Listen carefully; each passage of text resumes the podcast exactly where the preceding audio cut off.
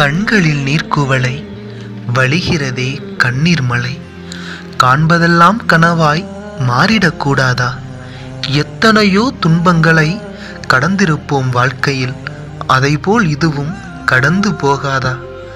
நாடக வாழ்வில் வேடங்கள் தரிக்கும் மானுட வாழ்வில் உறவாய் நட்பாய் பகையாய் பல அதிகாரம் உடை சதை வளர்க்க உயிரொளி அணையாதிருக்க காலச்சக்கரத்தை கால்களில் மாட்டியே காலனை தேடி பயணிக்குது மனிதனின் வாழ்க்கையே.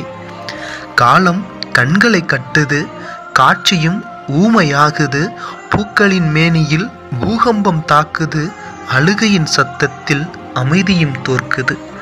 குருதியும் தேகமும் அதில் குமிரிடும் ஆசையும் நோய்வாய்ப்பட்டு அவதியில் கிடக்குது. வறுமையிலும் பசி கொடுமையிலும் தினம் தினம் செத்து பிழைத்து வந்தோம்.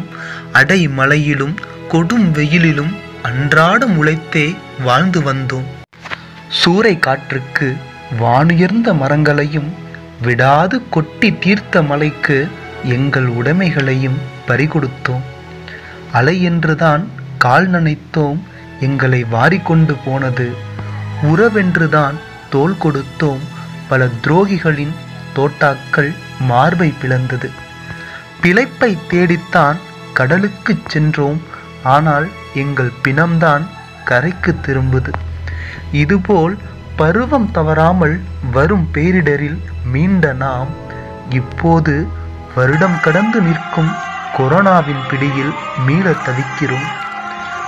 அன்பில் வேகும் மனதையும் நோயில் நோகும் உடலையும் இறைவன் படைத்து விட்டான். சுவாசிக்க மூச்சு காற்றையும் மருத்துவமனையில் படுக்க ஓர் இடத்தையும் வேண்டும் நிலைக்கு கொண்டு வந்து விட்டான். இறைவன் இறப்பின் விகிதத்தை கணக்கெடுக்கும் கணக்காளன் ஆகிவிட்டானோ என்னவோ. பிணவரையில் இடமில்லை, எரிமேடையில் சிதை எரிக்க மின்சக்தி போதவில்லை. ஓர் காலத்தில் உயிர் ஏந்திய உடல் வரிசையில் நின்றது, ஆனால் இன்றோ உயிர் நீர்த்த சிதை வரிசையில் இருக்குது. இறுதி சடங்கு நடத்த தகுதி இல்லாது 10 11 எரியூட்ட காத்து கிடக்கிறது. பலரின் மரணம் கண்களில் கண்ணீரை வரவழைக்கும், ஆனால் இது போன்ற இழப்பு கண்ணீரோடு குருதியையும் கசிய வைக்கிறது.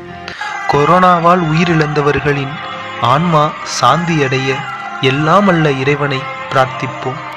கொரோனாவின் பிடியில் இருந்து மீளும் மார்க்கத்தை யோசிப்போம்.